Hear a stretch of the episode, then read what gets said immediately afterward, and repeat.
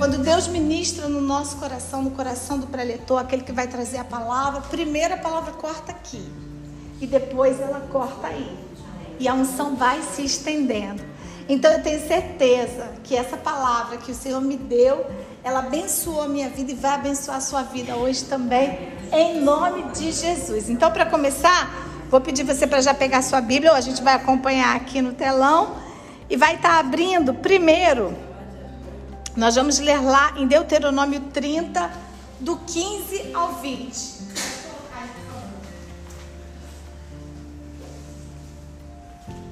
Deuteronômio 30, do 15 ao 20. Eu vou ler aqui e você vai me acompanhar, que eu já vou assim adiantando para a gente não perder tempo.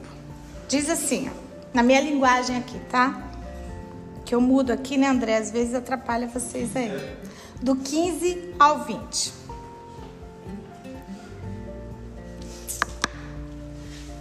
Vamos ler ali então. Vê que propõe hoje a vida e o bem, a morte e o mal.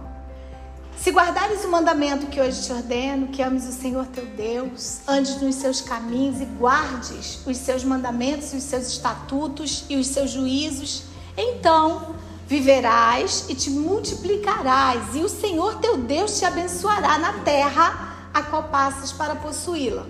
Porém, se o teu coração se desviar e não quiseres dar ouvidos e fores seduzido e te inclinares a outros deuses e os servires, então hoje te declaro que certamente perecerás não permanecerás longo tempo na terra a qual vais passando o Jordão para possuíres.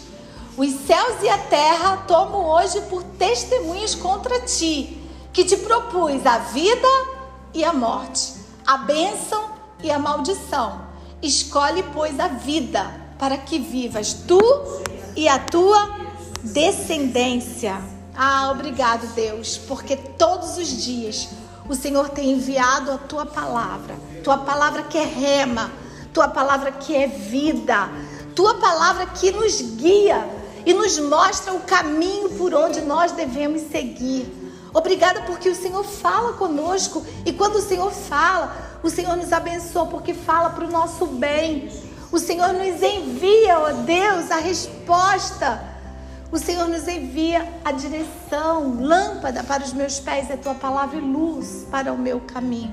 Muito obrigada pela tua palavra, Senhor. E agora que essa palavra venha entrar no nosso coração como uma flecha, Senhor, como uma espada, e ela possa fazer morada e dar frutos e frutos em abundância na nossa vida. Em nome de Jesus, amém. Amém, Deus. A palavra diz assim: Eis que hoje ponho diante de ti a vida e a morte, a bênção e a maldição. E aí ele nos dá aqui uma dica, né? Já dá até uma cola. Ele diz assim: Olha, escolha a vida para que viva. Deus ele nunca te dá uma obrigação. Deus ele nos dá sempre uma opção. Por quê? Porque nós temos que ter a liberdade para escolher. Agora, liberdade não é o que o mundo diz, a liberdade que o mundo quer. Porque a liberdade que o mundo quer é assim: olha, eu quero ter liberdade para fazer o que eu quiser. Eu quero ter liberdade para fazer o que eu achar melhor. Eu quero ter liberdade para ser feliz. Você imagina se liberdade foi isso, né? Você fazer o que você quiser. Até ouvi uma pessoa falando esses dias, achei interessante. Quando o ladrão está roubando e está conseguindo é, roubar bastante dinheiro, ele está feliz ou está triste? Está feliz. Não é assim? Então, aquilo ali é liberdade? Ele está roubando algo que não pertence a ele. Ele está roubando uma pessoa. Isso aí é liberdade? Isso aí é bom? Isso é felicidade? Não é felicidade, isso é errado. Então a liberdade é você ter a opção de fazer o que você quiser, mas você conhecer o que é certo. É quando você toma a decisão certa. Liberdade é você escolher, mas escolher o que é certo. Isso é liberdade. E ele nos dá aqui, olha, ele nos dá aqui sempre essa opção entre a vida e a morte, a bênção e a maldição. Por quê? Se ele diz que nós temos liberdade para escolher, é porque nós passaríamos por situações onde deveriam haver escolhas. Ou seja, vai haver dias e que você vai ter vontade de fazer uma coisa errada. Vai ter dia que você vai se sentir tão afligido que o seu pensamento vai querer sair do mandamento do Senhor, da vontade do Senhor, e você vai querer ir para outro caminho. E aí, se acontecer isso, você vai ter o quê? Aflições. As aflições são parte da vida. O dia da aflição vem e ninguém consegue fugir dele. Por mais santo que você seja, por mais que você ore, por mais que você leia a palavra de Deus, por mais que você tenha fé, as aflições estão sobre todos, porque Jesus disse: "No mundo tereis aflições". Na vida nós enfrentamos adversidades. Agora, tem aquelas adversidades, aquelas lutas que você enfrenta, e elas são às vezes enormes. Mas você tá tão cheio de Deus, você tá tão ungido, você tá tão cheio de poder da palavra, você tá em comunhão, você tá em jejum, você tá em oração, que quando as aflições vêm, aquela luta vem, você faz igual jogador de futebol, você mata no peito, chuta e faz gol. Você nem sente, né? Vai interpretar isso aí agora. Então você vai lá e você enfrenta. Já aconteceu isso com você? De você enfrentar uma luta grande que a pessoa olha para você e fala assim: Nossa, como que ele está conseguindo viver esse momento? Como que ela está conseguindo passar por isso? Como é, que, como é que ela consegue? Como é que ele consegue? É porque você naquele momento você está forte, você está revestido, você está cheio de poder, igual aconteceu com Elias quando ele enfrentou os profetas de Baal. Era ele sozinho. E tava a galera todinha lá do inimigo. Mas ele estava tão cheio de Deus, ele estava tão forte que o que, que aconteceu com ele? Ele enfrentou todo mundo sozinho. Ele saiu vencedor para a honra e glória de Jesus Cristo. Então tem dias que nós estamos assim. Pode vir o que vier, eu estou em Deus. E aí a gente fala assim: olha, eu não olho o tamanho do problema, eu olho o tamanho do meu Deus. E a gente sabe que Deus é maior que o problema. Mas aí o que, que acontece com o ser humano? O ser humano, ele é muito inconstante, porque isso faz parte da nossa natureza. E aí, da mesma forma que tem dia que você está enfrentando o mundo, você está matando gigantes, saltando muralhas, você está lá enfrentando exércitos, também tem o dia da fragilidade. O dia que você está sem força, o dia que você está desanimado, o dia que parece que você não é mais nem a mesma pessoa. Aí sabe o que, que acontece nesse dia? Vem uma luta desse tamanho aqui, ó. Já aconteceu isso com você? Vem uma luta pequenininha, uma coisa que era fácil para você passar por ela, mas aí você desmonta. Você não aguenta. Você fala, eu não quero mais, eu não aguento mais. Eu tô cansada, eu tô cansado, eu tô desanimada, eu tô isso, eu tô aquilo. Aí você começa a trazer a memória tudo de ruim que tem aí dentro de você e começa a achar que tá tudo ruim. Por quê? Porque são as adversidades da vida. Porque nós somos pessoas o quê? Inconstantes. É a nossa natureza humana. A nossa natureza humana, ela é uma natureza que traz essa inconstância. E aí, lá em 2 Coríntios 4, 8 e 9, diz assim: Em tudo somos atribulados, mas não angustiados, perplexos, mas não desanimados, perseguidos, mas não desamparados, abatidos, mas não destruídos. Olha o que, que o apóstolo Paulo está falando aqui em 2 Coríntios. Ele disse que em tudo nós somos atribulados. Então, isso significa que a tribulação vem? Vem. Se veio para ele, que era um grande homem de Deus, imagina para mim e para você. Então ele disse: em tudo somos atribulados, mas não angustiados. E depois ele segue, perplexo. Às vezes a gente fica perplexo. Olha, eu estava vendo uma entrevista com uma mulher, uma mulher já de idade, uma mulher sábia, uma mulher de Deus, uma mulher conhecedora, assim, já viajou muitos países. E quando eu ouvi ela falar, eu falei assim: nossa, ela, ela usou minhas palavras ali. Isso aí é minha fala. Ela disse assim: nossa, quando eu acho que eu já vi tudo, tem alguma coisa nova acontecendo hoje. Eu estou evitando até de, ler de ver as notícias. Eu disse: é exatamente isso, perplexidade é o que nós temos vivido ultimamente, né? Nós temos estado perplexos. Só que o apóstolo Paulo já sabia disso. Ele disse: sim, nós vamos ficar perplexos, mas não desanimados. E eu queria falar com você nessa noite sobre isso. Eu queria te dar uma palavra de ânimo, porque foi isso que Deus ministrou ao meu coração. Não esteja desanimado. Não deixe o desânimo tomar conta da tua alma. Não deixe o desânimo tomar conta da tua vida. Porque o apóstolo Paulo disse: você pode até ficar perplexo. Você pode até falar: eu não acredito que isso está acontecendo. Eu imaginei tudo, mas isso aqui eu nunca pensei em viver isso. Eu nunca pensei em passar por isso. E você fica perplexo. Você pode até ficar perplexo, mas você não vai ficar desanimado, não vai ficar desanimada em nome de Jesus. E aí, quando o apóstolo Paulo escreveu isso aqui, ele escreveu porque ele sabia que haveria momentos na nossa vida em que muitas pessoas elas se sentem tão cansadas, elas se sentem tão desanimadas que elas chegam a um esgotamento. Quem aqui já chegou a um esgotamento? Levanta a mão assim para eu ver. Às vezes a gente passa, né?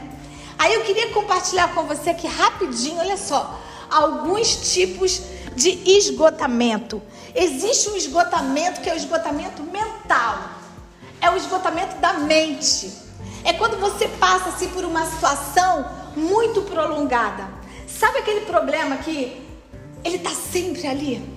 Você resolve ele, mas daqui a pouco ele volta de novo. Aí você vai lá e dá um jeitinho, mas daqui a pouco aquele problema aparece de novo. E aí entra ano, sai ano, você ora, você jejua, você vai, você busca, mas você não consegue resolver aquele problema. Aí isso vai trazendo para você um esgotamento. Aí o que, que você fala? Eu estou cansada. Eu estou esgotada.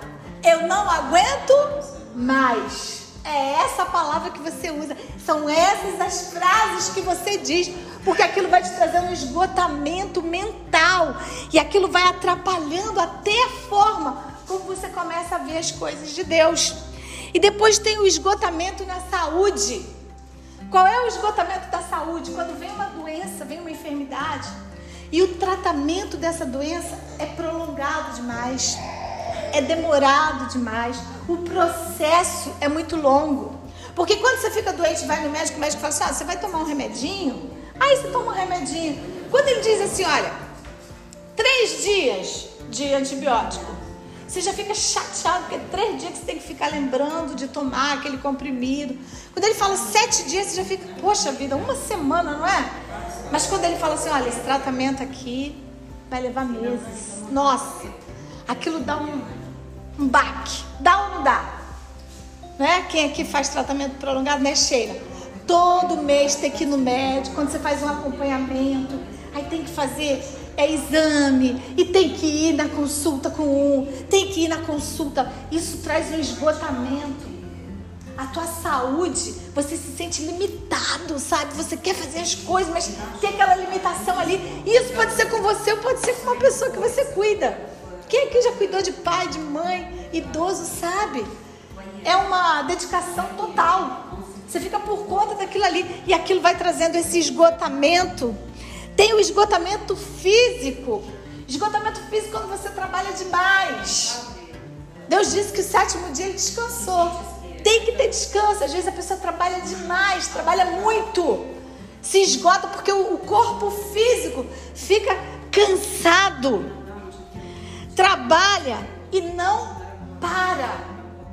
Trabalha às vezes fazendo aquilo que não gosta. Gente, não tem coisa pior do que você trabalhar em algo que você não gosta. Você faz, faz, faz, faz, faz. Aí você olha no relógio, passou o quê? Cinco minutos. Aí você volta, trabalha, trabalha, trabalha, olha para o relógio, mais cinco minutos. Parece que o dia tem 360 horas. O negócio não flui. Sabe por quê? Porque você está no lugar errado. Você está fazendo a coisa errada. Porque quando você faz o que você gosta, você faz e quando você vê a hora acabou. Passou, você diz, nossa, já acabou, já, já passou. E você volta para casa feliz. Mas sabe, tem gente que chega em casa tão cansado, tão cansado, tão esgotado daquele trabalho, que senta na frente da televisão assim e não faz mais nada. Fica só esperando o outro dia chegar porque está esgotado fisicamente esgotado. Tem aquele esgotamento que vem, que é no casamento. O esgotamento do casamento é algo que não acontece do dia para o outro, é algo que vem assim, ó, devagarzinho. É quando você olha para o seu casamento e você começa a duvidar: será que eu ainda amo o meu marido? Será que eu ainda amo a minha esposa? É aquele esgotamento que vem por causa de tantos conflitos. Às vezes tem tanto conflito, tanta confusão, tanta desavença, que você não sabe mais se você é feliz ali dentro ou se você vai ser feliz lá fora. Você começa até a questionar o seu casamento. Você começa a pensar assim: como que seria se eu não tivesse casada? Começa a pensar, porque vem o esgotamento, começa a ter aquele. Você começa a duvidar se realmente ainda existe amor.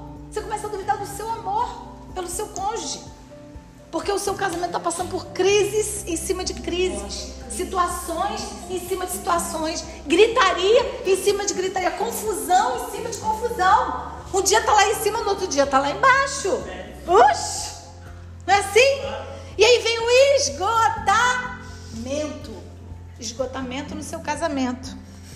Depois tem aquele esgotamento também, como a gente já falou aqui, na vida profissional, mas é quando você luta muito. Você luta, luta, luta, você abre um negócio, não dá certo, você abre outro, não dá certo. Você vai para o emprego, não funciona. Você vai para o outro, você para e fala: Meu Deus, o que, que eu faço? Eu não sei mais o que, que eu faço, o que, que eu estou fazendo errado? O que, que eu estou fazendo errado? Você tem tantas ideias, você tem tantos projetos, tanta coisa boa, mas nada funciona. Nada dá certo. Aí você ainda para piorar, olha para o lado e vê o outro fez uma coisa. E está vendendo igual água. E o seu projeto não dá certo. Aí você luta, luta, luta, luta. Aí você está igual aquele pessoal que diz: Eu nadei, nadei, nadei e morri na praia. Aí vem aquele esgotamento, vem aquele cansaço, vem aquele desânimo sobre você. E ainda tem o esgotamento familiar. Ah, esse aí é triste. Quando você começa a comparar a sua família com a outra família. Todo mundo diz, né? No ditado que a grama do vizinho é mais verde. Aí você olha para o teu filho e olha para o filho da vizinha. Você olha para tua filha, olha para a filha da vizinha. Você olha para tua casa, olha para a casa da vizinha. Aí você começa a comparar a sua família com a família. Aí você começa a falar: minha família está destruída porque meus filhos estão afastados do Senhor, porque minha filha está assim, meu filho está assado. E o diabo, ele se aproveita desse momento. E ele começa a colocar isso aí. Olha só, você tem dedo podre. Tá vendo? Você não serve para nada. Tudo que você bota a mão, ó, dá errado. A sua família é uma família destruída, sabe por quê? Por sua causa. Porque você é culpado, você é culpado, porque o inimigo ele é o acusador. Assim como o Carlinhos disse que Deus lança no mar do esquecimento os nossos pecados, o inimigo, ele faz o contrário, ele acusa. Ele acusa. Ele acusa. E aí ele começa a falar na sua cabeça, olha só, sua família está destruída. Porque ele é mentiroso também. E a Bíblia diz que ele veio para matar, roubar e destruir. E aí ele começa a falar com você, olha só, sua família, como é que tá? E aí você começa a dar ouvidos ao inimigo e você começa a ver tudo de ruim que tem dentro da tua casa. Que vocês já perceberam como, como é difícil para a gente ver as qualidades da pessoa que convive dentro da, da nossa casa? Às vezes a gente não observa a qualidade da pessoa. Como que aquela pessoa de repente é talentosa para fazer alguma coisa? Como que aquela pessoa ali, ela te ouve quando você fala? Como que aquele marido, de repente, que não te ajuda a fazer as tarefas domésticas, mas ele nunca te traiu. Ou quem sabe o teu marido não é lá de grande confiança, mas ele é um pai de família que sustenta a casa, nunca te deixou faltar nada. A sua esposa, talvez ela não cozinha muito bem, mas ela é uma mulher de Deus, não é verdade? Às vezes é difícil a gente observar a qualidade de quem está do nosso lado, porque a gente começa a se vitimizar. E aí vem assim, olha, ai, ninguém cuida de mim, ninguém me ajuda, ninguém olha para mim, eu faço tudo sozinha, eu cuido de todo mundo, eu ajudo todo mundo, mas na hora que eu preciso, ninguém. Tinha uma mulher que ela deu testemunho dela. Ela disse que ela, a vida inteira ela viveu para servir os filhos. Não faltava comida na casa dela. Qualquer hora que chegasse lá, três horas da tarde, estava ela esquentando a panela, correndo, atendendo os filhos todos. Marido era sempre camisa passada, roupinha passadinha, limpinha, casa arrumada. Cuidava de todo mundo. E um dia ela ficou doente. Ela adoeceu. E aí sabe o que, aconteceu? Cada um tinha sua vida, todo mundo estava ocupado e ela teve que ir para o médico fazer os tratamentos dela sozinha. E aí ela pensou, eu deveria ter cuidado mais de mim. Às vezes, nós lançamos sobre os outros as nossas expectativas. Olha só que coisa tremenda que Deus nos ensina na palavra dele. Porque o primeiro mandamento é amarás ao teu Deus sobre todas as coisas e ao teu próximo como a ti mesmo. Então Deus nos ensina aqui que a gente tem que cuidar dos outros, mas nós temos que cuidar de nós também. E aí, quando você não cuida de você, você cuida só dos outros. Se você precisar e alguém não cuidar de você, você vai lançar no rosto da pessoa: Eu cuidei de você a vida toda. Mas quem disse que você não podia ter cuidado de você também? Nós criamos expectativas em cima das nossas próprias atitudes. E aí, por causa dessas coisas, também vem o esgotamento mental. E aí tem o esgotamento social. Esgotamento social geralmente acontece com as pessoas ao seu redor, com o núcleo onde você vive, com as pessoas com quem você se relaciona. Quando você olha para alguém, você se dedica muito a alguém, você abençoa muito alguém, você ajuda muito alguém, e aí você sofre uma ingratidão. E quando você sofre uma ingratidão, você cansa.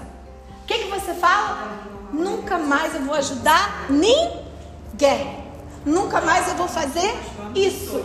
Porque eu já estou cansada. Eu já estou esgotada. Sabe? O diabo, ele não é novinho. O diabo é velho. O diabo já está aqui há muito tempo. O diabo sabe quando um homem olha para uma mulher de uma forma diferente só pelo olhar dele. Quando o homem se interessa por uma mulher, só pelo olhar do homem. Não precisa o homem trair a mulher, não. Só dele olhar para uma mulher da rua, o diabo já sabe. Hum, ele está com má intenção. Aí ele já começa a tentar aquele homem. O diabo ele tem ciladas, ele arma ciladas. E ele faz com que você tenha sentimentos ruins em relação às pessoas, de acordo com as expectativas que você mesmo criou. Então, quando nós fazemos o bem para alguém, a Bíblia diz o quê? Que quando você faz o bem a um dos seus pequeninos, está fazendo para quem? Para Deus. Não é isso? Quando eu ajudo meu irmão, quando eu abençoo meu irmão, eu estou fazendo para Deus. Então, o certo seria eu não esperar dele ou dela uma recompensa.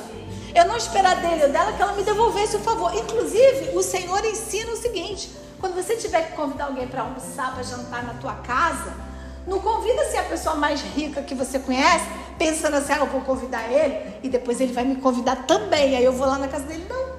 Convida o mais simplesinho, mais humildezinho. Porque você não vai convidar esperando um retorno. Porque o coração do homem é enganoso. Se nós deixarmos, nosso coração nos leva.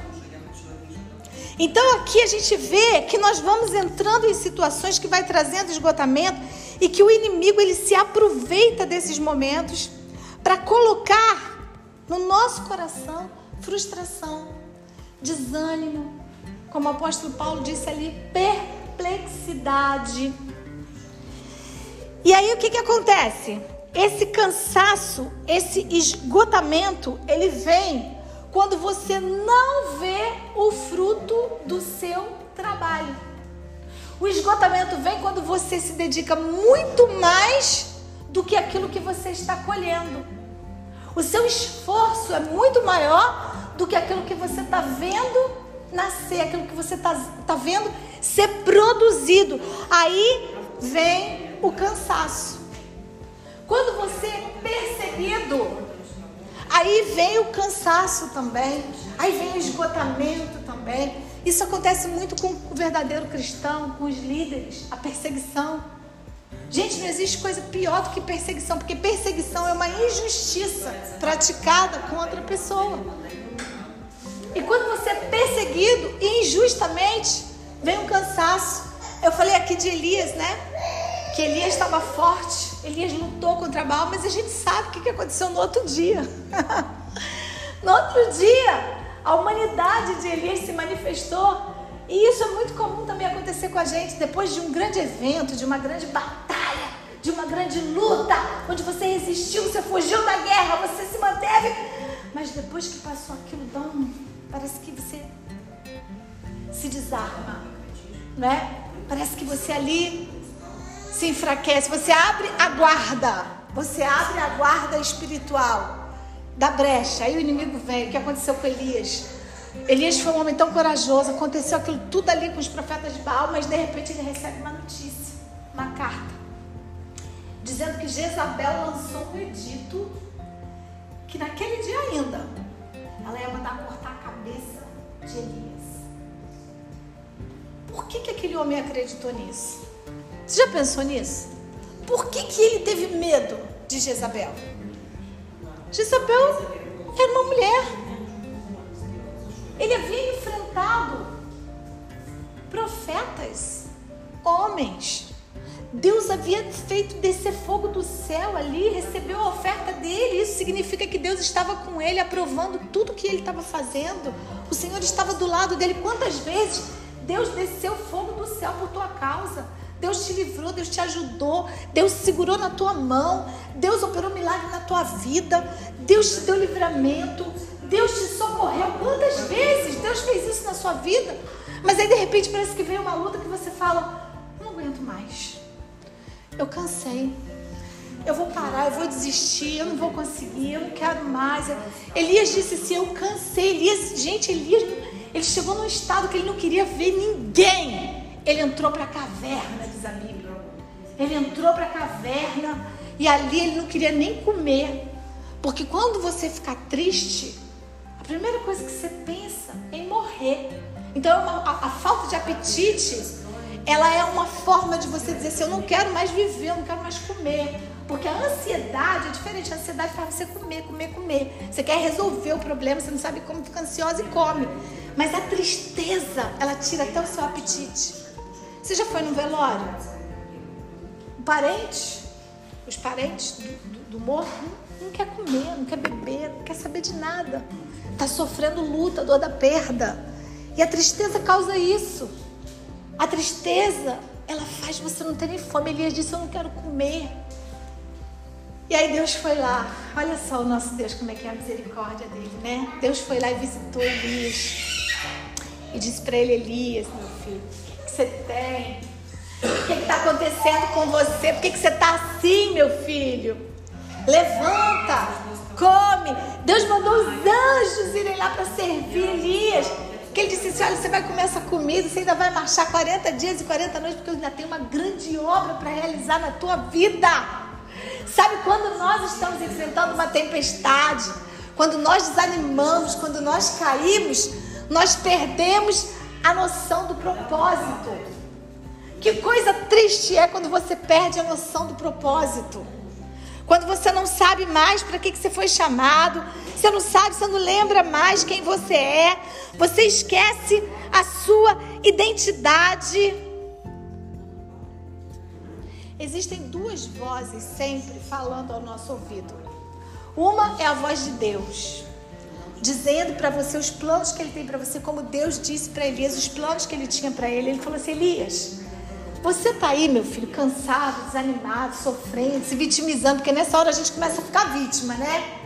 Ai de mim, ai, ai, ai, fulano não gosta de mim, ciclano virou a cara para mim, tudo para mim dá errado. Eu tô isso, aqui, e tanta coisa. Começa umas coisas aparecendo na nossa vida. Porque o diabo quer isso mesmo, ele quer que a gente pense que a gente é fracassado, que a gente é destruído, que seu casamento tá ruim, que sua família tá ruim, que a sua economia tá ruim, que você não é ninguém. Vem essa voz aí entrando e falando. Mas Deus virou para ele e falou assim: meu filho, igual você eu tenho sete mil. Você não está sozinho, não. Não é só você que passa por problema, não. Não é só você que tem aflição, não. Eu tenho mais sete mil pessoas que não se dobraram. Sete mil pessoas que não desistiram, que não se entregaram. Então levanta, meu filho. Levanta e anda, levanta vamos embora. Porque ainda tem uma grande obra ainda para fazer na sua vida. Você ainda vai ungir um rei, você ainda vai ungir outro sacerdote. Mas já que você está assim fraquinho, eu vou, eu vou levantar um moço para você. Foi aí que Deus levantou Eliseu, mandou ele ungir Eliseu para ajudar ele na caminhada, que a caminhada estava difícil para Elias. Acho que ele estava ficando meio velhinho, né? Estava ficando meio cansado, ele precisava de alguém. Mas Deus, ele fala para nós os planos que ele tem ao meu e ao teu dispor. Os propósitos dele para a nossa vida, que são perfeitos, que são maravilhosos. Sabe, em Isaías 40, do 27 ao 31, diz assim: Povo de Israel, por que você se queixa? Olha esse texto, que coisa mais linda, olha. Por que você se queixa dizendo: O Senhor não se importa conosco? O nosso Deus é. Eu estou lendo Isaías, se você puder colocar aqui, é 40, do 27 ao 31.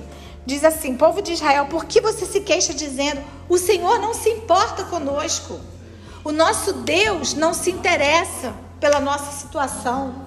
Isso aqui, olha, esse texto está mostrando um tipo de pessoa. Um grupo de pessoas que diz isso aqui, ó. Aqui está tá diferente, né? Ó, Isaías 40, 27 a 31. Povo de Israel, por que você se queixa dizendo: O Senhor não se importa conosco? Aqui tem uma versão um pouquinho diferente. O nosso Deus não se interessa pela nossa situação. Por que, pois, diz só Jacó e fala só Israel, o meu caminho está encoberto ao Senhor. E o meu direito passa desapercebido ao meu Deus. Ou seja, Deus não se preocupa comigo. É o tipo de pessoa que acha assim, não, não é possível, Deus me esqueceu. Já viu gente falando assim, Deus me esqueceu. Né, Tereza? Não é possível, Deus não existe. Se Deus existisse, eu não estaria passando por isso. Se Deus existisse, Ele me resgataria, Ele me tiraria dessa situação, Ele me socorreria. Deus existe quando Ele te atende, quando Ele te responde. Aí Deus existe. Você abre uma boca desse tamanho e fala, ah, só o Senhor é Deus na minha vida. Mas aí quando você passa por uma situação que você está sofrendo, que as coisas não estão dando certo, você vai falar assim, não, não é possível, Deus não existe. Se Ele, não, se ele existisse, Deus. Deus Oh, meu Deus. E aí você vai existe esse tipo de pessoas aqui, olha. Isaías 40, do 27 ao 31. Ok? E aí segue ainda, ó, vamos seguir nesse texto mesmo. Será que vocês não sabem? Será que nunca ouviram falar disso? O Senhor é o Deus eterno. Ele criou o mundo inteiro. Ele não se cansa, ele não fica fatigado. Ninguém pode medir a sua sabedoria. Você se cansa, eu me canso, eu me desanimo, eu me esgoto, você se esgota e desanima, sabe por quê? Porque nós esquecemos o tamanho do nosso Deus. Que esse texto aqui lá atrás ele começa a falar que Deus é aquele que chama as estrelas pelo seu nome. Ele se senta em cima da terra. Ele ri dos nossos problemas. Porque para ele nossos problemas não é nada. Imagina um Deus que chama que milhões, bilhões, trilhões de estrelas, ele conhece o nome de cada uma Ele conhece cada célula do seu corpo. É um Deus que não dorme, não descansa, porque não precisa dormir, não precisa descansar, não pisca o olho. A Bíblia diz que ele não pestaneja para não te perder de vista. Ele não se cansa, ele não se fatiga. Não se pode esquadrinhar o seu entendimento. A gente nunca vai alcançar a grandeza desse Deus. Então, quando nós olhamos para um problema e você chora e você fala: mais, eu isso, eu não sei o que vai acontecer. Você está subestimando o seu Deus. Então, se anima, porque o Deus que você serve é maior do que o seu problema. E Ele é poderoso para fazer infinitamente além daquilo que você está pedindo ou você está pensando. Em nome de Jesus. E segue dizendo mais: aos cansados ele dá novas forças e enche de energia os fracos. Até os jovens se cansam e os moços tropeçam e caem. Ou seja, até aqueles que não deveriam se cansar, se cansam. Até aqueles que são jovens, que estão em todo vigor, às vezes se cansam. Até aqueles que já têm um conhecimento da palavra de Deus, aqueles que têm uma bagagem, que têm uma estrutura, aqueles que já viveram milagres, já tiveram experiência com Deus, eles também se cansam. A Bíblia diz que eles se cansam. Olha aqui, até os jovens se cansam. E os moços, ou seja, aqueles que ainda estão mais tenros ainda, aqueles que deveriam talvez ser o exemplo para os fracos, está se cansando e caindo. Mas aí ele segue. E ele diz assim: olha, mas, porque para Deus sempre tem um mas, os que confiam no Senhor recebem sempre novas forças. Na minha versão aqui diz: mas os que esperam no Senhor renovam as suas forças. Recebem sempre novas forças. Assim como a misericórdia do Senhor se renova a cada manhã, Ele também renova as nossas forças. Eu não sei se você já teve uma experiência assim com Deus, de você estar esgotado, esgotada em uma dessas áreas que eu disse aqui, e você ir para o altar de Deus e para a presença do Senhor e você começar a orar e receber uma visitação do Espírito Santo e você sair dali renovado. Você sair dali sentindo que entrou em você vigor. Eu já passei por isso, já passei por um esgotamento físico uma vez muito grande, muito grande. Nós estávamos para realizar um evento grande, que foi o lançamento do primeiro CD do Presença Profética, que era o ministério que nós estávamos liderando. E nós íamos lançar esse, esse, esse projeto. E eu fiquei responsável por tudo, a produção, tudo. E eu estava muito cansada. Eu tinha duas crianças pequenas, a Rebeca eram bebês. E eu disse assim: Senhor, é amanhã o evento. Eu preparei tudo, mas eu estou esgotada. Eu não sei se eu vou conseguir levantar amanhã. Eu estou cansada. Fisicamente, eu estou cansada espiritualmente, porque foi uma batalha. E aí as intercessoras me chamaram e falaram assim, pastora Simone, vem cá. Nós sentimos de Deus de orar pela sua vida. E eu me lembro, amados, que eu já vivi muitos milagres, mas aquele dia ficou no meu coração. Que eu me ajoelhei, elas me cercaram e começaram a orar. E começaram a orar, orar. E conforme elas oravam, Parece que estava descendo uma cachoeira sobre a minha cabeça e estava entrando em mim como se fosse energia do céu. Tinha que ser do céu, né? Porque a energia estava vindo assim no meu corpo e eu sentia minhas forças sendo renovadas. Sabe quando você, a sensação é assim, ó. Sabe quando você dorme muito cansado e você pensa assim, amanhã eu não vou conseguir levantar, porque eu estou cansado demais. E aí você acorda no outro dia cheio de disposição. Já aconteceu isso com você? Foi assim. Eu ajoelhei ali na igreja, cansada, esgotada. Depois que eu recebi aquela oração, eu levantei e eu estava renovada, porque o Senhor, pelo seu poder, renovou a minha força, porque o Senhor renova as nossas forças. Ele diz, ele renova as forças ao cansado e ele dá novo vigor e ele ainda diz mais aqui, olha. Ele diz que nós seremos como as águias. Olha que coisa linda essa comparação. Ele diz assim, olha. Voam nas alturas como águias. Correm e não perdem as forças. Andam e não se cansam. Deus nos compara a uma águia. Isso significa que se você pegar uma águia e colocar ela no chão para ela andar e para ela correr, essa águia vai ser uma ave frustrada. Porque a águia não foi feita para andar, igual galinha. A ave foi feita para voar. A águia foi feita para voar e ela voa nas alturas. A águia ela não come comida podre. A águia ela come carne fresca, que ela mesma caça. Ela come o melhor da terra. A águia, quando ela fica velha, eu acho que a gente tem que olhar muito, fazer um estudo muito profundo sobre isso aqui porque quando a águia fica velha, ela renova suas plumas, renova seu bico, arranca suas garras. Eu acho que nós aqui, alguns de nós aqui, estamos em um tempo de sermos renovados pelo Senhor, né? A gente precisa fazer um, um tratamento bom, dentário, a gente precisa botar uns botox assim no rosto, né? Para dar umas esticadas. Ah, não botei não, gente. Mas se eu puder, eu vou botar. Porque a gente precisa ser renovado, isso não é pecado não, tá bom? E aí nossos cabelos estão tá caindo, a gente precisa tomar as vitaminas para melhorar. A, a, o pelo, alguns não tem jeito, né? Mas hoje em dia com a, a facilidade que tem aí, né? A gente precisa se dar uma recalchutada, porque a águia dá uma recalchutada e isso é natural. Ela, ela, ela se renova.